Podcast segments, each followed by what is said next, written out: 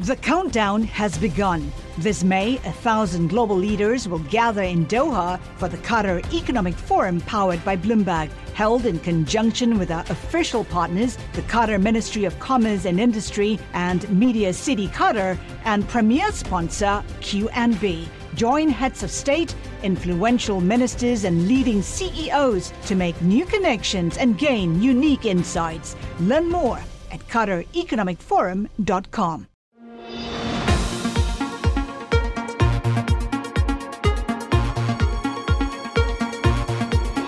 Welcome to What You Missed This Week. I'm Scarlett Fu. This podcast has the best and most interesting interviews from the Daily Market Close show that I co anchor with Joe Weisenthal, Caroline Hyde, and Romaine Bostick on Bloomberg Television. What'd you miss? Our aim is to take you beyond the headlines and bring you unique perspective on the week's top stories and those you may just have missed. This week, we took a look at one of Generation Z's favorite social media platforms. If you have a teenager, they're probably on it. It has photos with no public likes or comments and profiles with no followers, but it's still racking up 30 million monthly active users and $90 million in funding from Accel and Glen Capital. Now their users have taken on a new cultural power, inspiring memes and even their own Urban Dictionary entry. VSCO is taking over, and we sat down with its co founder and CEO, Joel Flory. We asked Joel to explain the app to Gen X. It's been a community where, without likes or comments, we've created a safe space for people to be who they are. And with the Girl trend that we're seeing, this again is no coincidence or no surprise. Um, but on the other hand, the scale of it has definitely caught us by surprise. Let's just back up a little bit because neither of us are Gen Z. I have a kid who's 13 years old and he talks about VSCO Girl. But explain what VSCO is. You're an app that provides tools, but you're not a platform in and of itself, are you? So, VSCO is a mobile app that helps you take professional quality photos on your mobile phone. And with that, we're providing high end tools for photo and video, but making them accessible on a mobile device. The key component of it, though, is a community that we have that drives you with creativity, around inspiration, education, helping you express yourself.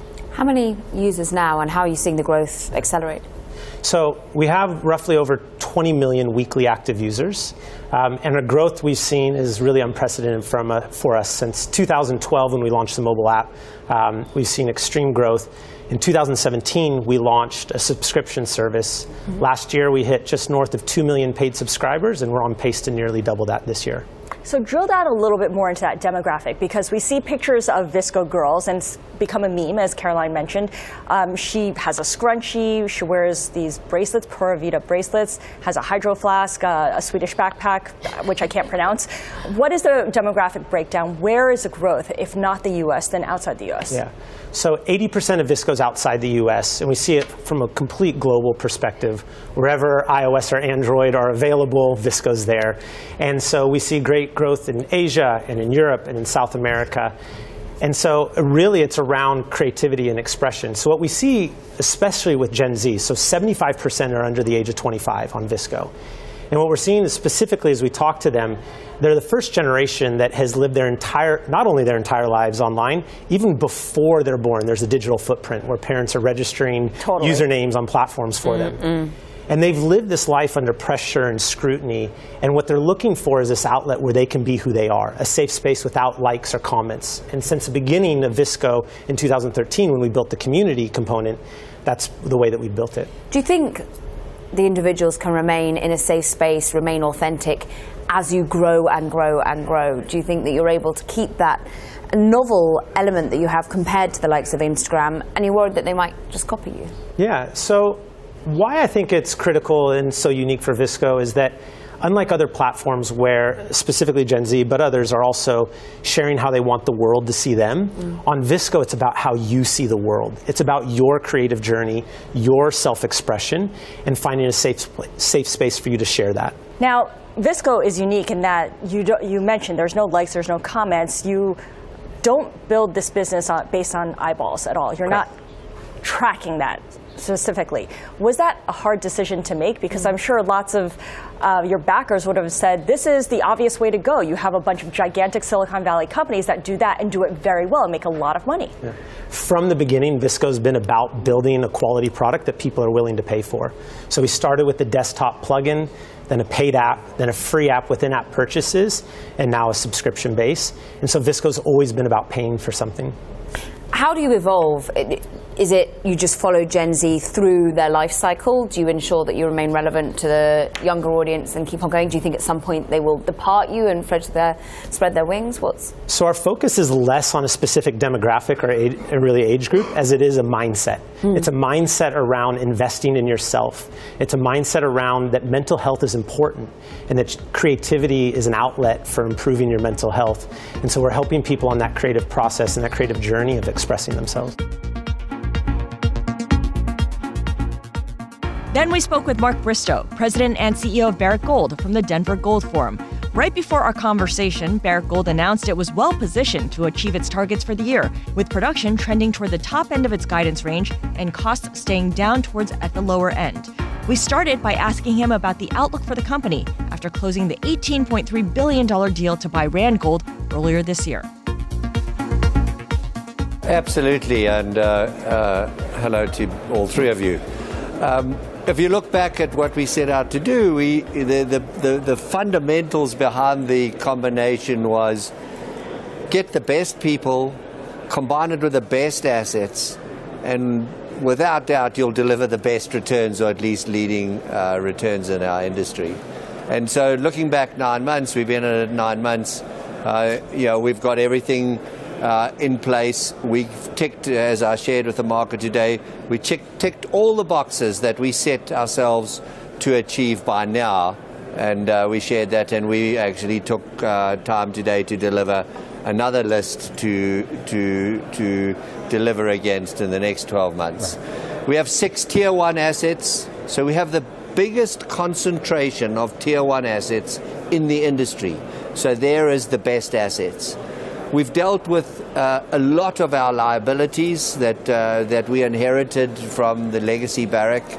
And we have, uh, you know, the solid foundation of the Nevada uh, gold mining uh, joint venture, along with uh, Newmont Goldcorp in Nevada, in America, and a big growth project out of Dominican Republic, uh, we, we've made good progress with the liabilities in South America and, and also started to look to the opportunities.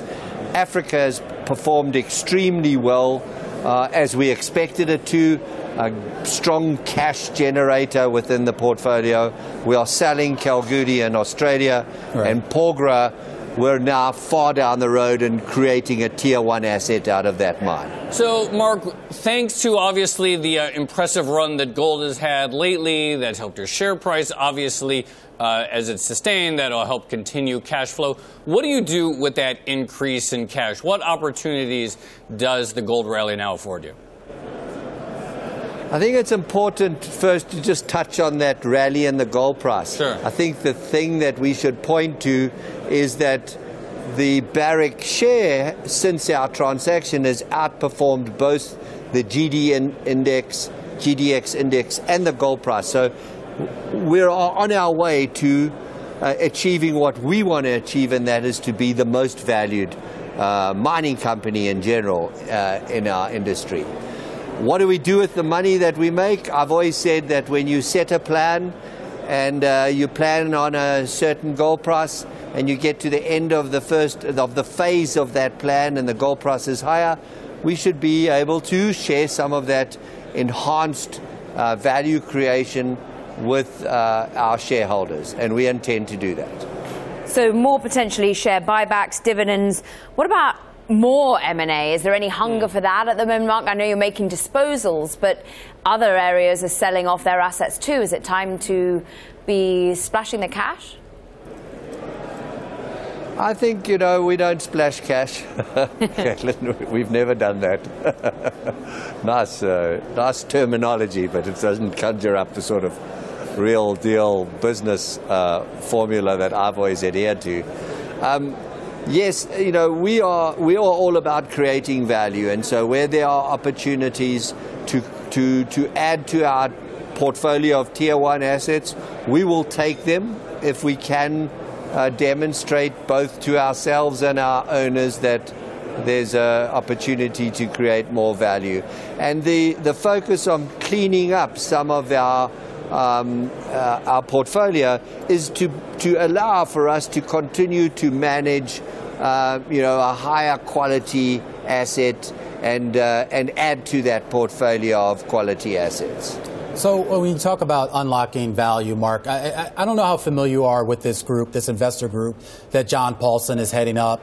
Uh, I, I, know it's targeting more some of the mid-sized companies that are kind of a tier below where uh, Barrick is. But I wonder when you listen to some of the arguments by investors in a lot of those companies about how some of these gold producers aren't necessarily operating at the right level, operating at the right cost structure, and have just sort of maybe missed an opportunity here with gold prices where they are. How do you sort of address those investor concerns, uh, knowing that, I mean, let's face it, I mean, gold probably isn't going to stay where it is right now, gold prices, I should say. So I, I think that's the point that uh, that we that I tried to get the market to understand this time last year, and that is, you know, we spend because we we are uh, less than efficient in creating value from the mines that we mine. We're always spending, both uh, managers and, and uh, fund managers alike, are spending spend an enormous amount of energy on trying to explain a different way to make money. And really, there's only one way to make real uh, returns and deliver real value on a long term basis for one's owners as a miner. And that is to find world class assets or acquire them develop them, and ensure that you're at the bottom end of the cost curve and that you have life of mines that can manage the cyclicality, particularly of the gold price, and thereby unlock value over the full cycle. And so that's, you know, and, and, and I think the one aspect that, uh, that, uh, that uh, the group uh, pointed to was that something I've been saying for too long. Our industry's got too many managers managing too few assets. And so by the, there's no um, there's no trick in the logic there that if you reduce the number of managers and put more assets under the better managers, you'll unlock value just in the forms of synergies, general uh, G&A uh, synergies, and you'll yeah. become more efficient. And so the, the market will look better and we will attract people back into our industry as investors. The countdown has begun. From May 14th to 16th, a thousand global leaders will gather in Doha for the Qatar Economic Forum powered by Bloomberg. Join heads of state, influential ministers, and leading CEOs to make new connections, gain unique insights, and uncover valuable opportunities in one of the world's most rapidly rising regions. Request your invite for this exclusive event at QatarEconomicForum.com. This week, we got some economic data that may yet be another sign the U.S. housing market is breaking out of a slump. Sales of previously owned U.S. homes rose last month to the highest since March 2018. Contract closings rose 1.3% to an annual rate of almost 5.5 million. That exceeded all forecasts in a Bloomberg survey of economists. We broke down the numbers with Tim Mayopoulos, former CEO of Fannie Mae and current president of Blend. It's a mortgage point of sale software company. Lower rates seem to be helping demand, but we asked him if there was enough of the right kind of supply out there for homebuyers. Well, supply has been a, a major challenge in housing markets as uh, we're just not producing enough uh, new housing uh, to, to, to, meet demand. And in particular, uh, given the nature of the market dynamics, most of the housing that is coming online tends to be higher end housing. So we really just don't have enough uh, lower priced uh, product that can meet the needs of first time homebuyers. So let's talk about the mission, the mission that now you are still sort of focused on and representing for affordable housing. You're using technology within the company Blend. This after you were, of course, at the helm of, of Fannie Mae for six years as chief executive. What is Blend doing to help perhaps alleviate this demand supply issue? Well, one thing, what Blend really does is we work with uh, lenders that are small, medium, and large uh, across banks, community banks, credit unions, and others to really make it easier uh, and faster and more accessible to borrowers to actually be able to get the kind of credit they need to buy a home. So we're not in the home building business. We can't alleviate that problem, but we are certainly making it possible for more qualified buyers to get uh, uh, easier access, more convenient access to the kind of capital they need to buy a home. And once buyers do get mortgages, a lot of times those mortgages get sold to Fannie Mae or Freddie Mac. I want to get your take, Tim, as the former CEO of Fannie Mae, what you think about the Trump administration's plan to free Fannie Mae and Freddie Mac from government control. How realistic are the assumptions to make it happen? Well, this has been a process that's been going on for 11 years now. The companies have been conservatorship for more than a decade. Uh, I think the good news is that the administration's plan really builds on uh, previous ideas that were uh, identified during the Obama years and have been built on since then. And the good thing about this is that it is uh, it will preserve the 30-year fixed-rate mortgage. It will preserve um, uh, the, the, the, key infrastructure that Fannie and Freddie represent in, in, the housing finance market. It will put substantial private capital in front of any taxpayer exposure. And if all this is implemented successfully, I think it has um, uh, the, the prospect of avoiding any kind of major disruption uh, in the housing market. So I think those are all good things. There are a lot of details that are not set forth in the administration's plans that, that need to be developed, but I, I think this is a good step in the right direction a good step that could take some time. It looks as though it probably won't happen until 2021. Do you agree on that sort of time frame? Could it be sped up in some way? I think there are aspects of this that could start relatively soon. For example, allowing uh, Fannie and Freddie to retain the earnings that they now send to the Treasury uh, to allow them to start building capital. That could happen uh, very soon. But there are a lot of other things that need to be put in place in order to be able to ultimately uh, recapitalize these companies and to release them from conservatorship, including figuring out what the capital regime needs to be, what kinds of uh, adjustments need to be made to their, their footprints in the the market. So there are a lot of additional steps that need to occur, but I think some of the first steps could happen relatively quickly. Okay, so this will be a long drawn out process either way. In the meantime, when you look at the housing market as it stands right now, Tim, because Fannie Mae and Freddie Mac certainly play a very critical role, do you think the housing market is now more dependent on these entities than it was before the 2008 crisis? Uh, Look, I think that Fannie and Freddie continue to play an instrumental role, and I think policymakers have come to appreciate how important they are to our housing finance system. Um, but I, I, I, I, don't think that they're more uh, playing a bigger role than they did before the crisis. Um, they are they are actually much better institutions. They run much more effectively. Taxpayers are better insulated. They have much more effective uh, credit risk management techniques. Uh, they are profoundly different than they were before the crisis. So even though they continue to play a big role in the system, they are substantially different and substantially better than they were before. I'm interested as you go on to help direct and lead a new business you're obviously fully aware of people who give you money and the investor base. And putting your hat back of having been the CEO of Fannie Mae, how much should the leadership worry about the current investor base of Fannie Mae or Freddie Mac to a certain extent, when a lot of them are high frequency traders that have just, or hedge funds that have come in simply to dine out on the fact that they'll eventually be put back more into private hands? Well, I could say that when I was running Fannie Mae, we didn't really think about uh, the existing shareholders of, of the companies really at all. Our, our, number one focus was working on behalf of the taxpayers. The mm-hmm. taxpayers uh, really uh, assisted these organizations in an enormous way. The good news is that taxpayers have received uh, the amount of their investment in these companies back, plus another $100 billion from Fannie and Freddie on top of that. And the government still owns nearly 80% of both of these companies. And if it chooses to sell that, that those stakes, the taxpayers can make that much more money. So uh, I don't think that these organizations are doing anything to assist the speculators in their stocks. They're really focused on how do they best serve the market, how do they best serve taxpayers who are the people who've really backed uh, these companies. Then we finish things up with an emerging markets roundup with Teresa Barger, co founder and CEO of Cartica Management. Cartica is one of the world's only woman led activist investment firms. It invests exclusively in emerging markets. We began by asking her about the latest data out of Argentina. It was more bad news for President Macri.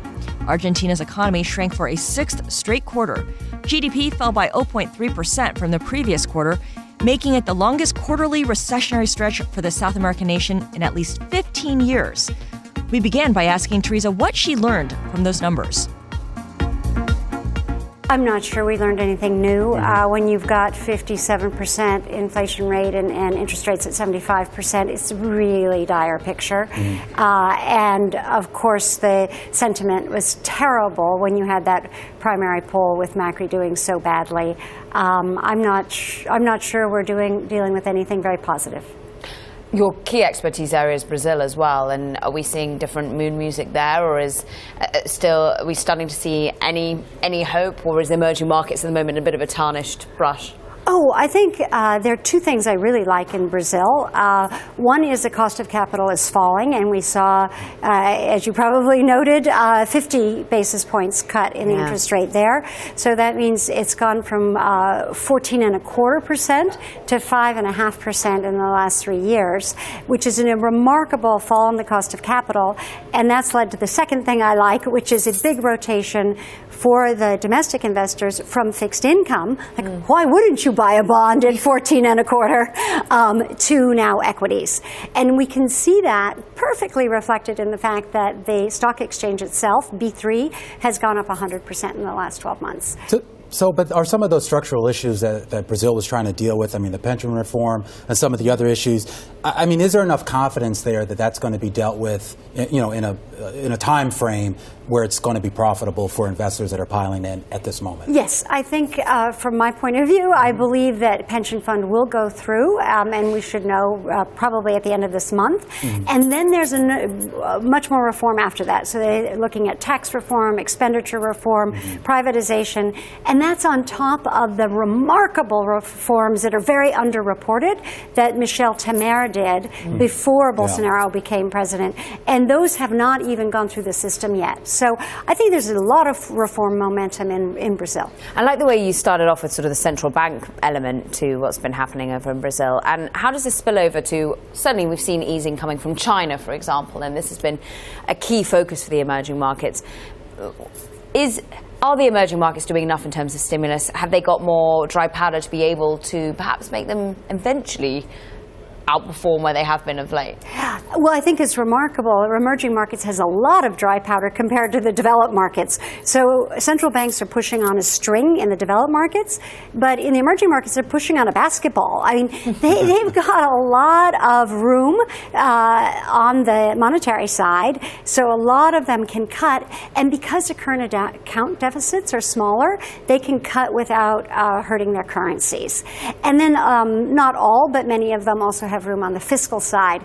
And obviously, in the United States, we don't have any fiscal room. So uh, I think that there is a lot more policy room in the emerging markets. There's been a lot of talk of EM, of uh, getting back into EM all year long. I mean, mm. at the hmm. start of this year, early this year, people were saying the trade of the decade redux again. And then, of course, when we got into what people thought was going to be a rising interest rate environment, uh, there was a little bit of concern, or excuse me, uh, uh, uh easing uh, here in the U.S. There was a little bit of concern. I would have to think that EM investors have to be sort of breathing a sigh of relief after yesterday's Fed meeting, when it became clear, at least to a lot of folks, that the Fed isn't going down some prolonged or at least an aggressive easing cycle. What do you make of that? Um, I think that uh, EM investors would like to see easing because the U.S. dollar has surprised really? everyone mm-hmm. by being so strong, mm-hmm. which means the emerging markets currencies are down. Mm-hmm. And so August was one of the uh, worst months in about 22 months for emerging markets currencies. Mm-hmm. The, the, worst months this year were May when there were earnings revisions, and uh, August when you had the renminbi and the um, Argentine uh, vote, yeah. um, and then then you also had central banks showing that they were spooked about the lower growth mm. uh, globally. Um, but I think personally that value, uh, this rotation from value to growth, is a story we absolutely need to look at. Yeah. Uh, value in, to growth or growth to value? No, value to growth. In emerging markets, emerging markets. value stocks are at one time price to book and growth stocks are three times price to book. Huh. And the growth stocks are 54% more um, uh, highly valued on a PE basis than the EM index as a whole. And this has got to change. This has got to mean revert. Um, and the cousin of that is the small and mid caps that have also been crushed in the last couple of years because of so many ETFs uh, piling into the big cap stocks. So um, I'm with Michael Burry, uh, who thinks that uh, ETFs are sowing the seeds of their own destruction. Mm-hmm. And I, I think we are going to see this rotation. Before we dig into the rotation, I want to go back to the US dollar argument because even with an easing cycle at some point being factored in, the dollar just resolutely remains higher because the US economy is the outperformer. How, yeah. how do you tackle that as a long term emerging market investor? Um, well, so in the past, when the US has done well, it's been good for emerging markets. Um, but on the other hand, if interest rates are lower in the US, there's then a search for yield elsewhere, and that uh, props up the emerging markets. Um, and so we, we are looking at, at uh, those two things kind of going hand in hand. And very often, uh, they work together. And we've been a little surprised by the strength of the US dollar, the continued strength of the US dollar. And Donald Trump has been surprised by it as well and has said he'd like to do something about it. And Mnuchin had a meeting about it. It's uh, highly unusual.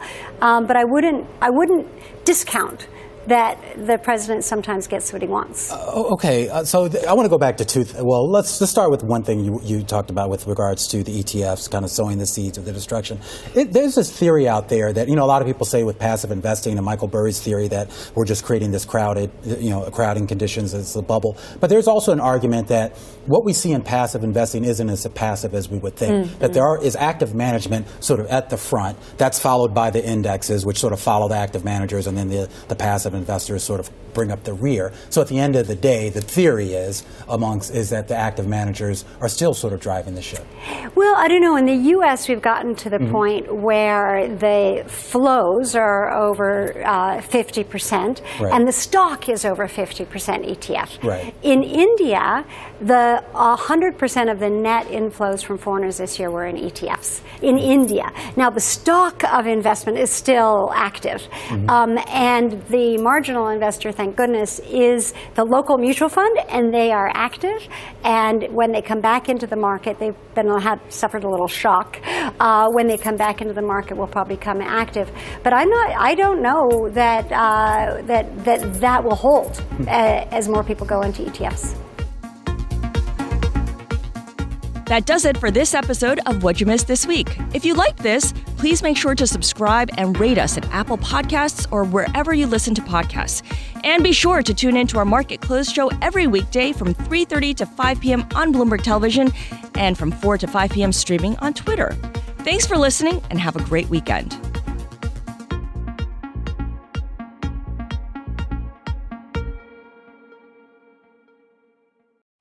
Collaborate for a greener future at the Bloomberg Green Festival, a groundbreaking celebration of the thinkers, doers, and innovators leading the way. From design and culture to technology, science, and entertainment. Hear from inspirational speakers and immerse yourself in climate solutions. July 10th through 13th in Seattle. Title sponsor Amazon. Official airline Alaska Airlines. Get 20% off using promo code radio20 at bloomberglive.com slash green festival.